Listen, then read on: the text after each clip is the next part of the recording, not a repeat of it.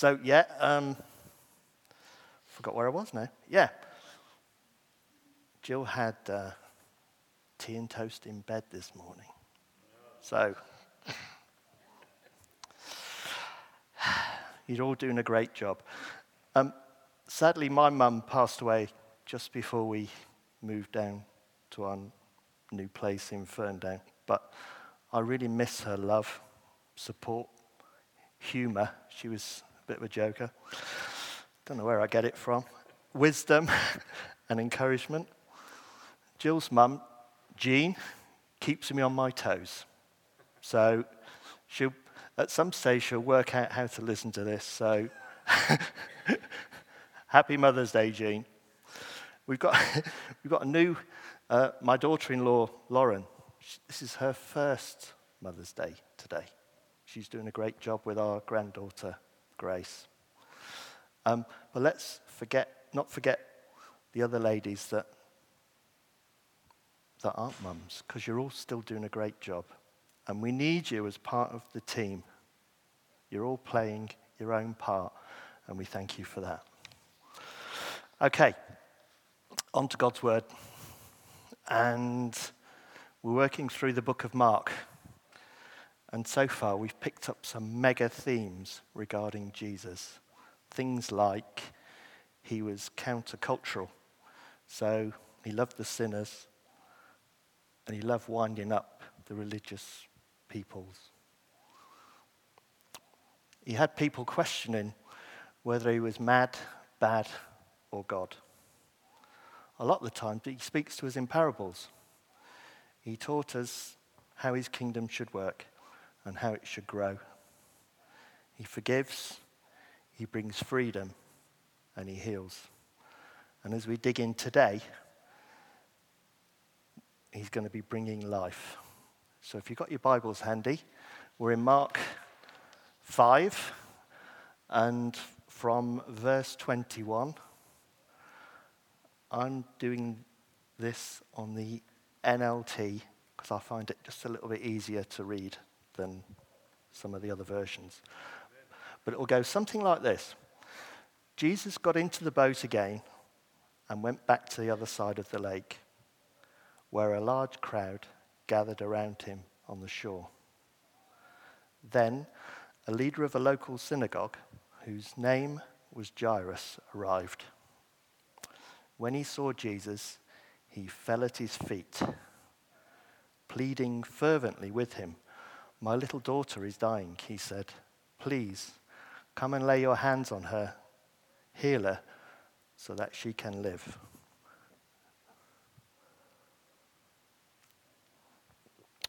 Jesus went with him, and all the people followed, crowding around him. A woman in the crowd had suffered for 12 years with constant bleeding. She had suffered a great deal from many doctors, and over the years, she had spent everything she had to pay them, but she hadn't got any better. In fact, she'd got worse. She heard about Jesus, so she came up behind him through the crowd and touched his robe. For she thought to herself, if I can just touch his robe, I'll be healed. Immediately, the bleeding stopped, and she could feel in her body that she'd been healed of this terrible condition. Jesus realized at once that all the healing power had gone out of her. So he turned around in the crowd and asked, Who touched my robe? his disciples said to him, This crowd pressing around you, how can you ask who touched me? But he kept on looking to see who had done it. And then the frightened woman, trembling at the realization of what had happened to her, came and fell to her knees in front of him and told him what she had done. And he said to her, Daughter, your faith has made you well. Go in peace. Your suffering is over. Whilst he was still speaking to her, messengers arrived from the home of Jairus, the leader of the synagogue. They told him, Your daughter is dead. There's no point troubling the teacher now. But Jesus overheard this and said to Jairus, Don't be afraid, just have faith. Then Jesus stopped the crowd and wouldn't let anyone go with him except Peter, James, and John, who was the brother of James. When they came to the home of the synagogue leader, Jesus saw much commotion and weeping and wailing. He went inside and asked, Why all this commotion and, and weeping? The child isn't dead, she's only asleep. The crowd laughed at him. But he made them all leave, and he took the girl's father and mother and his three disciples into the room where the girl was lying. Holding her hand, he said to her, Talitha cum, which means, little girl, get up. And the girl, who was 12 years old, immediately stood up and walked around. They were overwhelmed and totally amazed. Jesus gave them strict orders not to tell anyone what had happened. And then he told her, give them something to eat. Father God, I just thank you for your word. Lord, this is a very familiar passage to us, Lord, to most of us. And I just pray, Lord, that today we would just get some more nuggets from you, Lord, from this passage, Lord, that can help us in our lives. For we ask for that in Jesus' name. Amen. I've called this message a miracle sandwich because the text has gone from Jairus and his poorly daughter to a woman being healed as a result of her faith, and then back to Jairus and the family. And as we heard, they all lived happily ever after. As I started digging into the passage, one of the first things that hit me in the eye was the number 12. Jesus heals a woman who's been bleeding for 12 years. And Jairus' daughter is 12 years old. So, if you've got your Bibles handy, how many do you think, how many times do you think 12 appears in the Old and the New Testament? Any offers?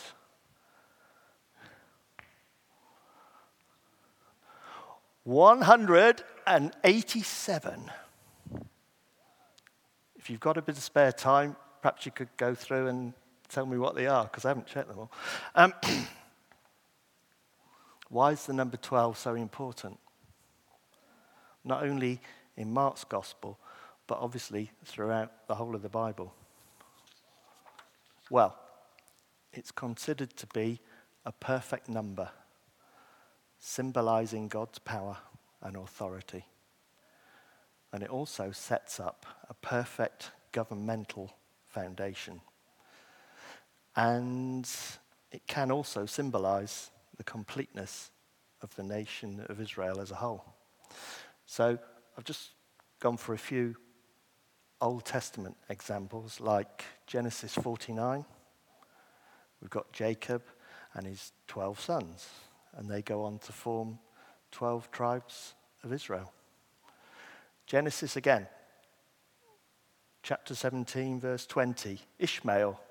Remember Ishmael, Abra- Abraham's son, who he bore through Hagar, his servant. He went on to have 12 princes coming from his line. One of my favorites. 1 Kings 19 19. Elisha, a prophet. He was plowing 12 oxen when he was called into his prophetic ministry by Elijah. And if you look at the Old Testament, how many do you think, how many old um, minor prophets do you think there are? Twelve, yeah. On to the New Testament. Jesus was 12 years old when he first spoke in the temple. Uh, when I last spoke in Mark 3, Jesus had, Jesus had chosen his 12 disciples. When Judas disappeared, Matthias came in to keep the number at 12, to show the perfection and the authority of those that followed Jesus. Spoiler alert coming up. In a couple of weeks' time, when we go on to Mark 6 and verse 43, you're going to hear that Jesus is going to perform a miracle of the feeding of the 5,000. And at the end, the disciples gathered baskets full of 12 leftovers. Later, when you go home, have a look through the book of Revelation. Loads of them in tw- 12 examples in Revelation. So, here on today's Mother's Day, and the first bit of action we've got in Mark's Gospel is a troubled father. It's ironic, isn't it? Um, representing his family. And in verse 22, so the synagogue ruler comes to meet Jesus at the beach. Probably the last person you'd expect to see in this situation. He's almost certain, certainly mates with his other synagogue rulers, and they just clash with Jesus over the man with the shriveled hand a few chapters ago. He might have even been one of them. The ruler of the synagogue is something like our modern day pastor, Cain. Like you. Could be a site lead, like me. Uh, manages both the spiritual and the business affairs of the synagogue.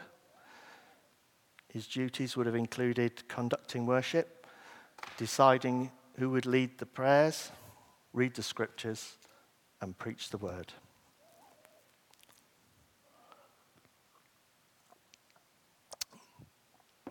No doubt the synagogue rulers would be gathering together fairly often, and no doubt Jesus would be a regular topic of conversation as they try and put a lid on his exploits.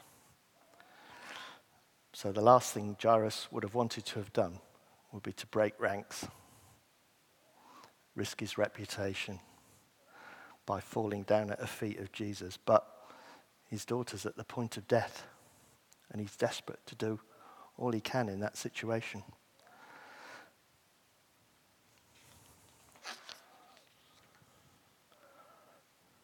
That got me thinking about the similarity here between Jairus and the Roman centurion that we may have read in Mark 7, sorry, in Luke 7, verses 1 to 10. Now, in that situation, Jesus didn't go to the centurion's, house, centurion's, centurion's house to, deal the, to, deal, to heal the servant. He just pronounced it, healed from a distance, and carried on business. In this situation, he didn't demand the same of Jairus. So their faith was different. I kind of think Jairus was a bit more belt and braces, whereas the centurion was, yeah. And Jesus is the same with us. He asked us to do the same. Whatever faith we have, that's what he's going to deal with. So whether we're a, a manual Roman worker, an academic Jew, or something in between, knowledge is one thing and faith is another. And the same applies to us, doesn't it, in the church today? Okay, we haven't got Jesus in person, but we have got him through our prayers. And here, I'm not, I'm not trying to work out a magical formula that we can follow. But if we look at the principles of Jairus and the Roman centurion, then we're looking at putting ourselves in the presence of Jesus. We're looking at humbling ourselves sincerely before Jesus. We lay open our requests with sincere holiness, and we have total confidence in the power and the goodness of Jesus. So, why are so many people reluctant to approach Jesus direct, like Jairus did? Jesus is the only one to heal the outside and cleanse the inside. Now, I think most of us here today have given our lives to Jesus so we can enjoy this direct approach. If you haven't, come and see me afterwards and I'll put you in touch with the, the Master Saviour and we'll do some business. So let's get back on the, on the road a little bit further. And what happens next is just what Jairus, the anxious father, was dreading. In verse 25, the woman pushing through the crowd, desperate to get to Jesus. Her condition, yeah, she was ceremonially and socially unclean, and she'd been in that situation for 12 years. 12 years. I mean, I, I thought it was bad when I had a nosebleed for a day, but 12 years. In the Old Testament, Leviticus chapter 15, it's all about laws on bodily discharge. Great. Although we don't know the lady very well, the poor lady, verse 25 tells us that she wouldn't have been able to participate in worship. And if she was married, she would have, been, she, ha- she would have had to have been separated from her husband. As it's Mother's Day, at some stage she might have been a mum and been separated from her family. The, the, the Jewish custom was that if she touched anyone, she also made them ceremonially, ceremonially unclean. So she did all she could. She threw money at it. Now she was broke. She would have been condemned for touching Jesus or even being in a large crowd. So she wanted to do this secretly. So she wouldn't be openly, openly asking Jesus to heal her, but thinking, if I only touch his clothes, I will be made well. She believed in the healing of the power of Jesus and that the border of his garment served as a point of contact would be that faith. Her faith was in Jesus, and she went for it. Now, according to the thinking of the day, when the unclean woman touched Jesus, that would have made him unclean. But because of the nature of Jesus and the power of God, that isn't how it works. No. Jesus wasn't made unclean, unclean. The one was made whole. And it's a bit like us today when we go to Jesus with our sin. That doesn't make him a sinner or unclean, but it makes us clean. So it's the same principle. Jesus wanted to bring what had started as a secret mission out into the open. So he singled the lady out and made her known and tells her that her faith has made her well. He did this so that all the others would know that she was healed and she'd be able to get her life back on an even keel. Our dear lady, she might have been thinking that she'd stolen this blessed blessing from somebody. But no, she hadn't stolen it. It was her faith on the day that won it. And Jesus wanted her to know that. So if we ever think that we've it, try again. If we ever think that uh, we've inadvertently stolen somebody else's blessing, forget it. Jesus doesn't work like that. If you've got it, it's legit, so keep it. That was his intention. So here on Mother's Day, in verse 34, he calls her daughter. Now, as far as I'm aware, Jesus never called any other person by that name. He wanted her to feel special, to hear this special message of tenderness. So there might be instances when Jesus calls us forward, like he called the lady forward. He doesn't want to embarrass us, like the lady probably was at the time. We might not know what he's calling us forward for. And quite often, our pride will hold us back. But no matter how embarrassing or awkward that situation is, God blesses us for pressing on through and going for it. So if you feel that to you, just go for it. Don't worry about everybody else.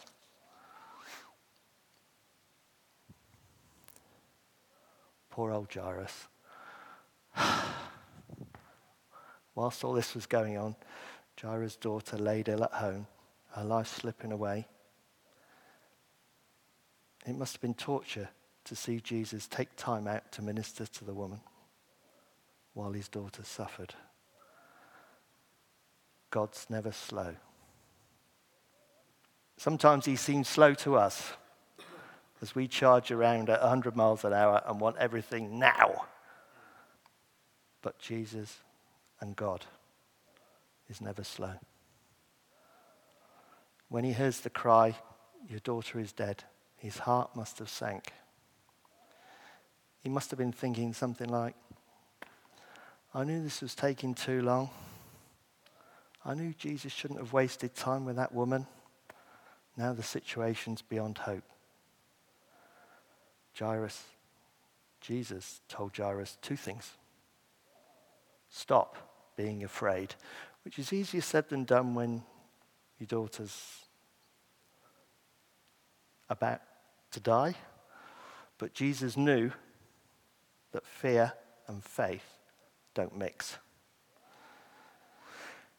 Before Jairus could really trust Jesus, he had to decide to put away that fears, that fear. And he wants us to put away that fear too and to perfect the faith. The second thing he said was only believe. You can't believe and be afraid at the same time. Don't try to believe and suss it all out.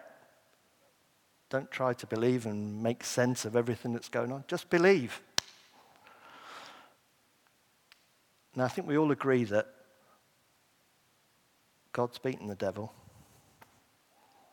but the devil keeps plugging away with the damage of limitations. He knows he can't win the battle of the kingdom of God, but of every available opportunity, he'll try and claw back a little, ground, little bit of ground. Here in verse 35, he's at work trying to stop Jesus and his disciples reaching the Jairus household by getting somebody to shout out, The girl's dead. Don't bother Jesus anymore. The devil works in the same pattern with us today. How often have we given up on a prayer or something we've done? We've seen little or no progress, and we felt somebody saying to us, Don't bother Jesus anymore.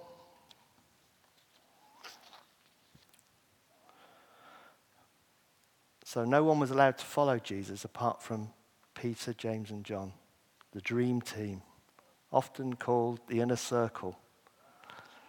Was it unfair that Jesus appears to have some favorites? If John's gospel is anything to go by, John thinks he's the main man, doesn't he? The one who Jesus loves. No less than five times in there. Although the big three were among the earliest of the disciples, the Bible doesn't actually say that they are the inner circle. But they were here in the highs, and they were also down in the lows. A couple of further spoiler alerts here. Mark 9, when we get on to Mark 9, verses 2 and 3, we'll see the three of them going up a mountain to see Jesus transfigured. And then a a few weeks later, when we get on to Mark 14, verse 33, Jesus prayed with the three in the Garden of Gethsemane just before he was about to be crucified. The same team after Jesus were in action again. In Acts 9, verses 38 to 40, Dorcas was brought back to life by Peter, following an exact copy of what he'd learnt from Jesus on Jairus' daughter. So let's get back to the miracle sandwich. And in those days, it was customary to hire professional mourners to add to the atmosphere of the grief and the pain. You could sense at the time the mourners' lack of genuine feelings, how they so quickly turned from weeping to ridiculing Jesus. They were laughing about the creator and giver of life. Jesus was therefore keen to kick them out and get on with the real business. How often have we ridiculed Jesus? I certainly have. So I'm sorry, Lord.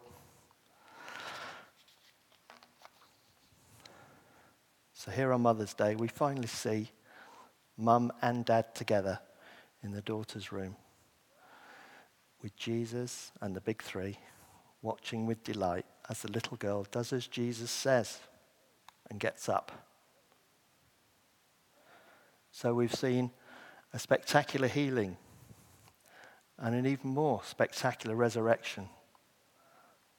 The latter, a little less common than healings, but there are a few. My favourite is 2 Kings 4 32 to 35. Elisha resurrecting the Shunammite woman's son by doing mouth to mouth. That's another nice Mother's Day story as well, isn't it? The resurrection of all resurrections, though, has to be Jesus himself coming out of the tomb after three days. He is risen. That's far more powerful than a Mother's Day story. And good news for all of us, one and all, isn't it?